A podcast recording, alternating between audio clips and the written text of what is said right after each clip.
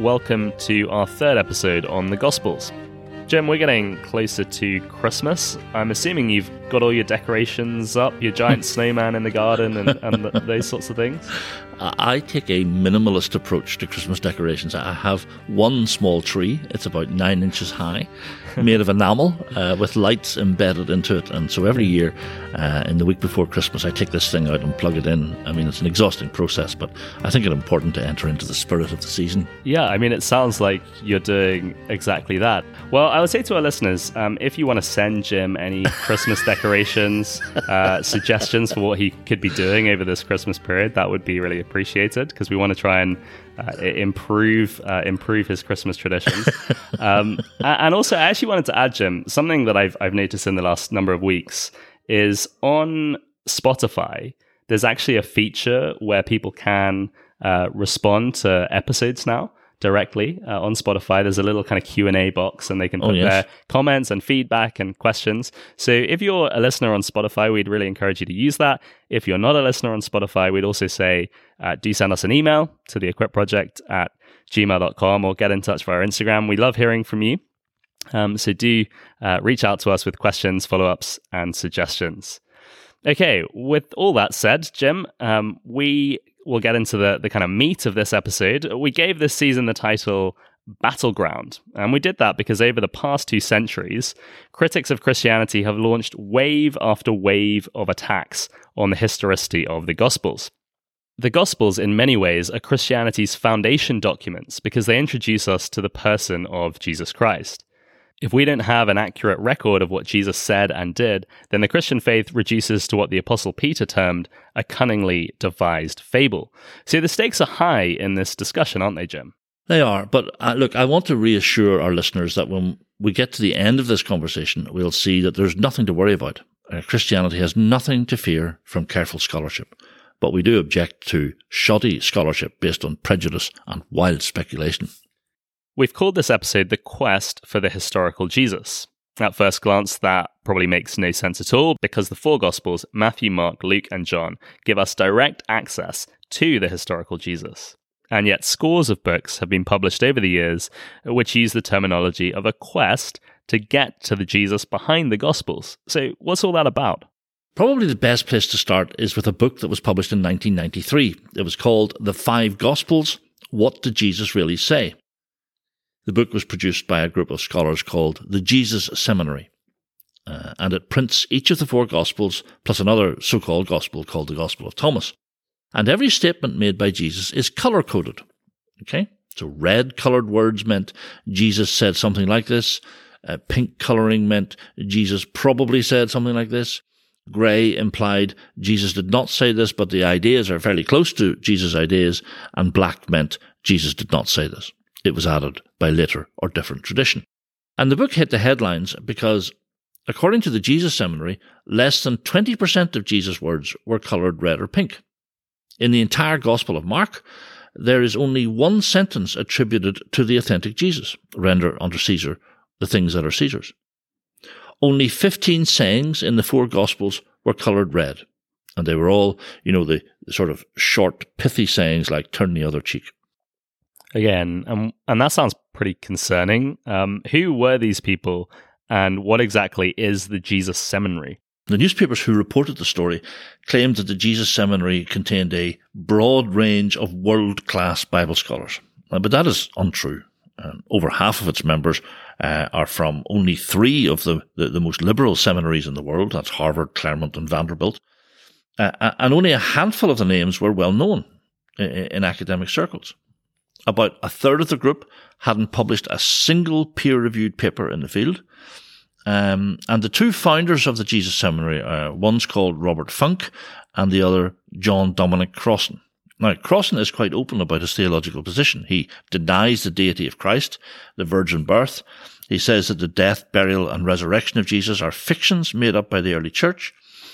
And Funk is equally open about his agenda. He said that he wanted to liberate people from the theological tyranny of the orthodox view of Christ. Now, I know, Ollie, that that all sounds a bit like a, you know, a, an ad hominem attack, but it's important to counter the claim that the Jesus Seminary represents the mainstream views of biblical scholars. They most certainly don't. Okay, that's helpful. Uh, and I guess many of our listeners might be asking how anyone could arrive at the conclusion that less than 20% of the words of Christ as recorded in the Gospels are actually genuine. So, so what arguments do these people use to, to kind of get to that place? Okay, look, the, the basic idea is that there's a great ugly ditch between the authentic Jesus, the, the Jesus of history, and what is called the Christ of faith. So, according to these critical scholars, the Gospels are the product of the early church. Uh, for mainly political reasons, the early church invented the Christ that we know. And so the job of the scholar is to sift through the Gospels, you know, a bit like an archaeologist when, who carefully chips away at different levels of an ancient structure until he gets to the rock bed of the authentic Jesus. Now, we've been talking about the quest for the historical Jesus. In actual fact, there have been three such quests. The first one began way back at the end of the 18th century. It lasted for over 100 years, and it was entirely a product of the Enlightenment. So, the modernists scoffed at the idea of the supernatural. If there was a God, then he was some sort of absentee landlord, so the idea that he would intervene supernaturally was deemed to be ridiculous. It therefore followed that things like the virgin birth, all the miracles recorded in the Gospels, and the resurrection should all be excised. So should all that talk about the second coming of Christ. It was claimed that all the theological claims made about Christ by the church in the early centuries were just elaborate fictions. So forget about Jesus being both human and divine, uh, forget about his atoning death. All these were apparently accretions which obscured the authentic Jesus from our view. What picture of Jesus does that leave us with then? Uh, what was the, the result of this first quest for the historical Jesus? Well, I said at the start that there was nothing for a faithful believer to be, to worry about with all this critical scholarship. And your question is now going to allow us to see why that is so. In the year 1906, a scholar called Albert Schweitzer published a review of the first quest, and he concluded that it had only served to create a Jesus in the researcher's own image. I came across a quote uh, which I think explains the problem brilliantly. These men looked down into the well of history and only saw their own reflection.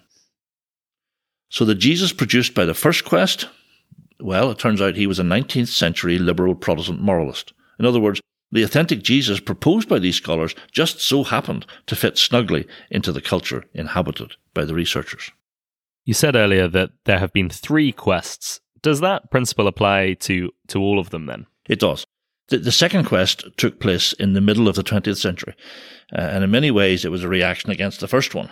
But by the time it ended, the same result had been produced. This time, the authentic Jesus was a German existentialist. Once again, he had been domesticated, made to fit into the mold of contemporary culture. And the same thing has happened with the third quest, which is still going on. Now, the authentic Jesus is a social revolutionary, an advocate of critical theory, who stands up for the oppressed against the oppressor. So in all three quests, critics have looked into the well of history and have seen their own reflection.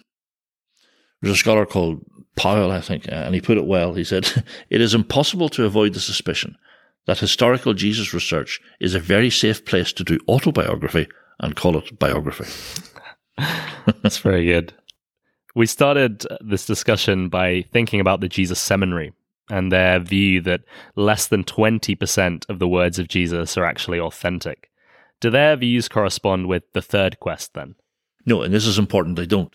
The Jesus Seminary occupies what we might call the lunatic fringe of the scholarly world.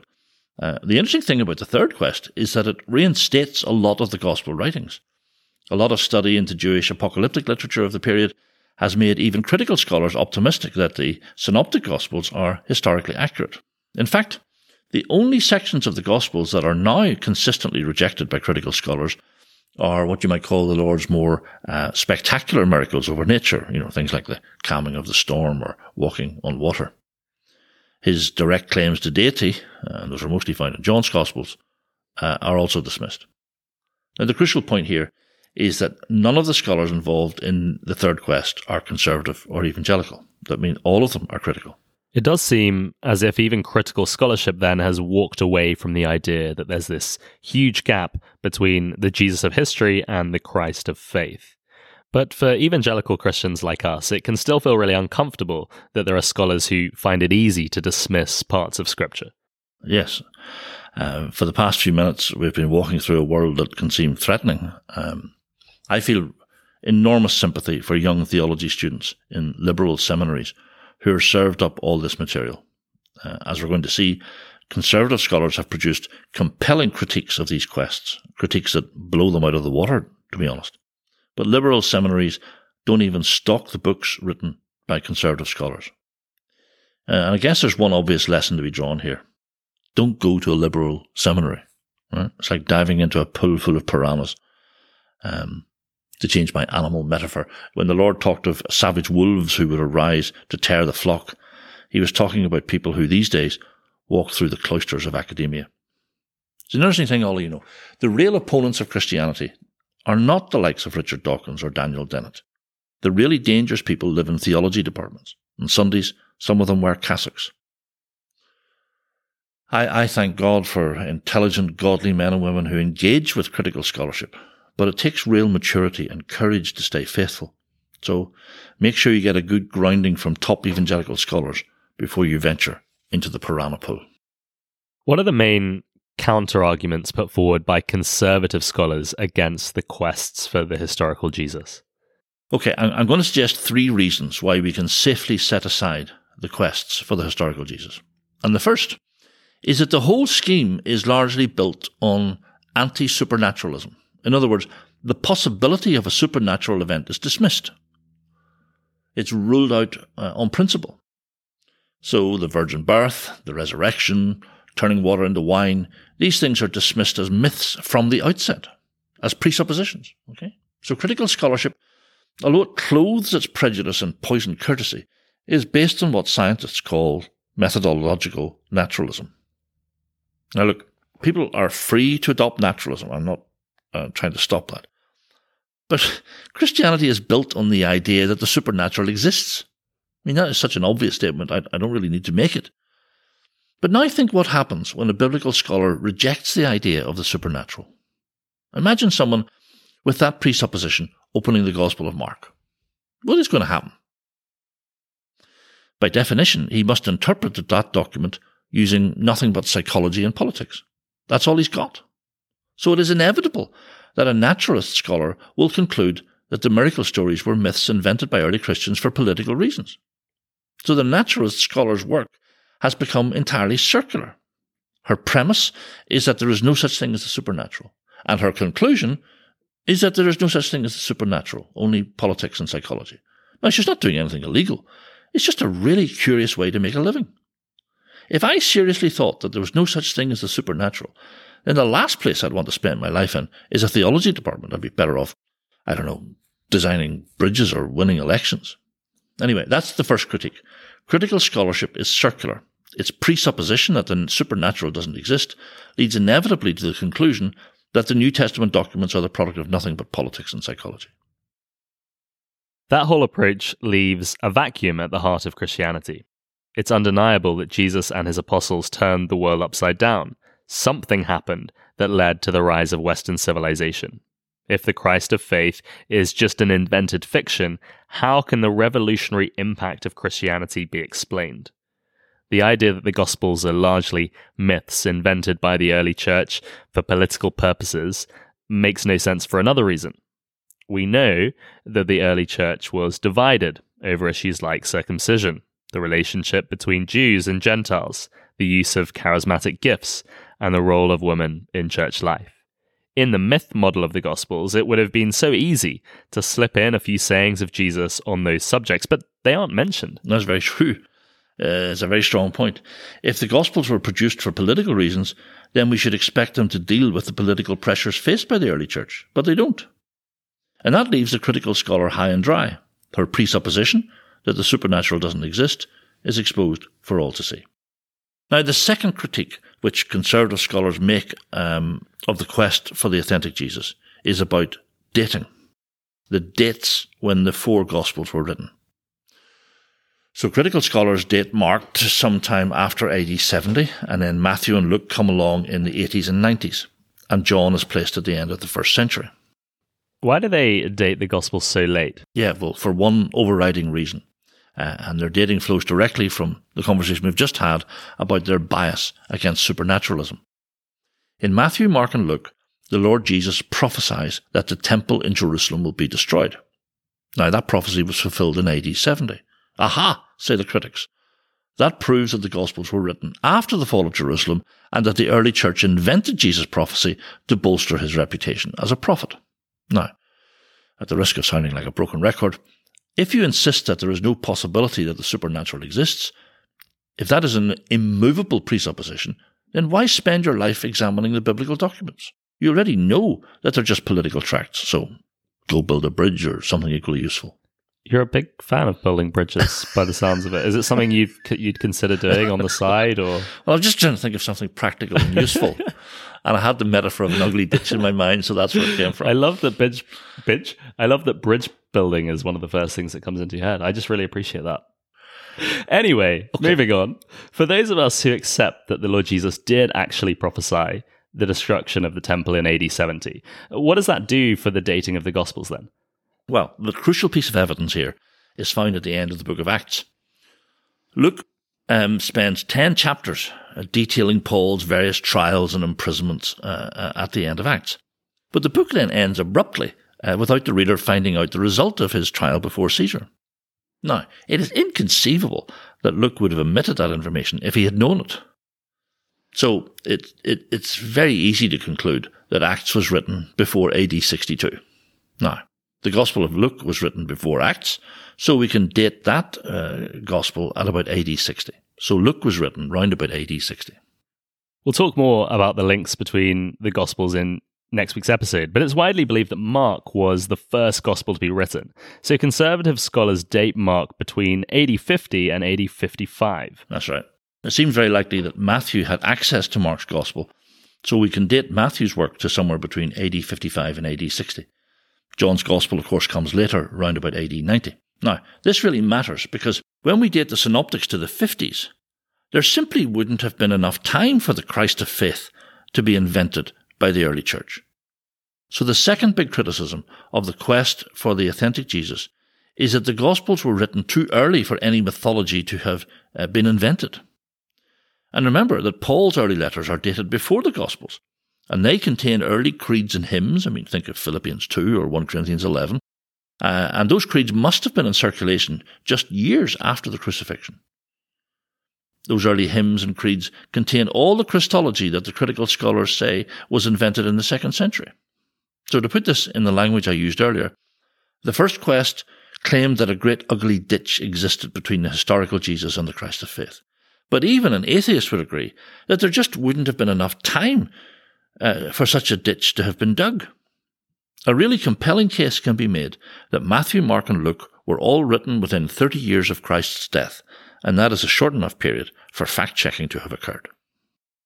The Gospels themselves can make a credible claim to be based on eyewitness accounts. They contain detailed knowledge of first century Palestine, take its geography, the names of towns, bodies of water, rivers, and, and so on. Uh, there are hundreds of place names in the four Gospels, and they all fit with what we know from non biblical history. The Gospel writers knew what roads were uphill and what roads were downhill. Then there are the names given to people. They all fit in with the names that were actually popular at the exact time the events took place. It's very interesting to contrast all that evidence that you just put on the table uh, with the Jesus Seminary's favourite gospel, the so called Gospel of Thomas. Um, the Gospel of Thomas uh, hasn't a single geographical detail in it, which isn't surprising because uh, most scholars now date it to around about AD 170. Um, it's also quite mad if you've ever read it, Ollie. Some, I mean, some people are taken with the idea that the early church suppressed the Gospel of Thomas, and I always recommend them to read the thing. I mean, it's a misogynistic, Gnostic tract. So far, then, we've thought about two criticisms of the quest for the authentic Jesus. It's based on the presupposition that the supernatural does not exist, and it relies on the idea that the Gospels were written very late. But the truth is that the Synoptic Gospels were written within 30 years of Jesus' death. So there simply would not have been time for the so called ugly ditch you described between the historical Jesus and the Christ of faith to be built. What's the final big criticism made of the quest then? The final criticism is in many ways the most important. It focuses on the techniques which critical scholars use to deconstruct the gospel records. I mean, think back to the Jesus Seminary's multicolored publication. On what basis did they decide to colour some of Jesus' sayings red, uh, some pink, grey, or black? Uh, there are various techniques used um, source criticism, redaction criticism, and form criticism. And the most important technique for our purposes is called form criticism. And it relies on the idea of an oral tradition. Even conservative scholars accept the validity of an oral tradition. In the years between the Lord's death and the writing of the Gospels, a great deal of Jesus' teaching was transmitted orally. In Jewish culture in those days, memory was a prized skill. Jewish rabbis could recite the entire Torah. So we don't dispute the idea of an oral tradition, do we? No, but it is perhaps not as important as some people think. Uh, a lot of the Lord's teaching could have been written down while he was still on earth. Uh, people sometimes carried little wooden tablets that were covered with a thin layer of wax so they could jot down notes and then, you know, by melting the wax, reuse the tablet. So I'm not convinced that the oral tradition is as, as important as some suppose it to be. Anyway, form criticism says that the Gospels are collections of little units, okay, little fragments of standalone sayings that people remembered without writing anything down. So think of phrases like, you know, turn the other cheek or love your enemies and so on. And form critics then divide these little literary units up and they categorize them by style. So there perhaps are parables, uh, miracle myths, as they would call them, and pithy one liners. But now comes the crucial step. According to the form critic, the early church used these little fragments in order to win arguments and persuade people uh, in their own life setting. So, in evangelizing, they might tell a myth about Jesus walking on water to show his power. Or his disputes with the Jewish authorities might be used as an apologetic. So, according to form criticism, the Gospels don't give us a window into the life of Jesus, they give us a window into the life of the early church. Now, there are two obvious points to make about form criticism. First, it is wildly speculative. How do I decide whether one literary unit is genuine and another is an invention of the church? Well, says the form critic, we have a set of tests that we apply. First, we look to see if a saying appears in more than one gospel. That's a mark in favour of authenticity. Then we see if the unit would have been embarrassing to the early church. We also give it high marks for authenticity if it is memorable or simple.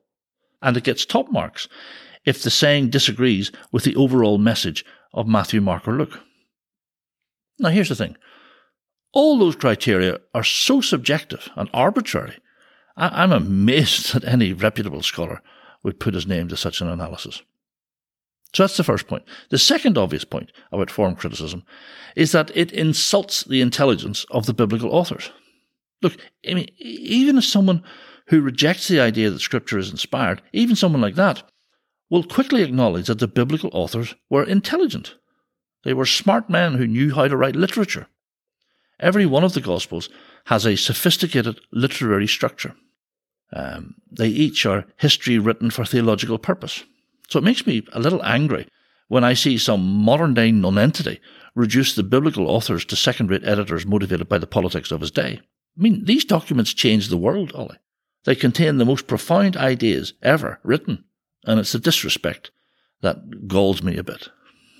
Yeah, no, I, th- I think that's fair enough, Jim. It's um, it, it is kind of depressing that people dedicate their lives to to undermining the Gospels. I mean, imagine you saw an art critic standing in front of Van Gogh's you know, painting of wheat fields with cypresses. You know, that's one of the most amazing pieces of art ever created. Um, and you hear the art critic scoff at the way the yellow colours and the green colours are lashed together. That dark blue is clearly inauthentic, you hear him mm. say. Yeah? Well, you'd throw the arrogant little critic out of the museum. I'm going to stop now, Ollie. I'm not being particularly gracious. Yeah, no. You, I, I, to be honest, Jim, I'm getting a little worried. You're, you're sort of getting increasingly angry here. I think you know we maybe need to change the subject for a bit. Let's talk about jazz, jazz trumpets yes. and bridge building. Yeah. Anyway, the the point we should all leave with is is really simple. The quest for the historical Jesus has been an exercise in futility. There is no gulf between the Jesus of history and the Christ of faith. Those who have tried to dig that ugly ditch between the two have ended up creating a Jesus in their own image. They've looked down into the well of history and have seen their own reflection.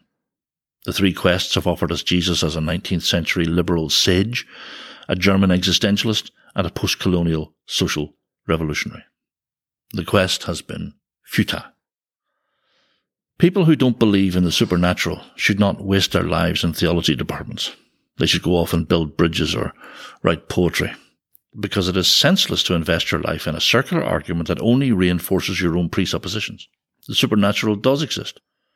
The gospel records were completed far too soon for the early church to invent anything. And the techniques used by form critics are risible. I'm now going to lie down in a darkened room. no, thank you, Jim. That was fantastic. Really good to to hear how the Bible and the Gospels in particular hold up to criticism. Tell us what we're going to be looking at next week. Uh, next week, we're going to uh, look at the question about the words of Jesus. Do the, do the gospel records tell us his exact words or just the gist of his words? The Latin terms are ipsissima verba or ipsissima vox. Okay, fantastic. And as I mentioned at the start of this episode, uh, do get in touch with us uh, either via Spotify, the Q&A box on Spotify, or via our email address, theequipproject at gmail.com, or reach out to us on Instagram. We'd love to hear from you with any questions or suggestions for future episodes. But thank you for listening and have a great week. We'll see you again next time.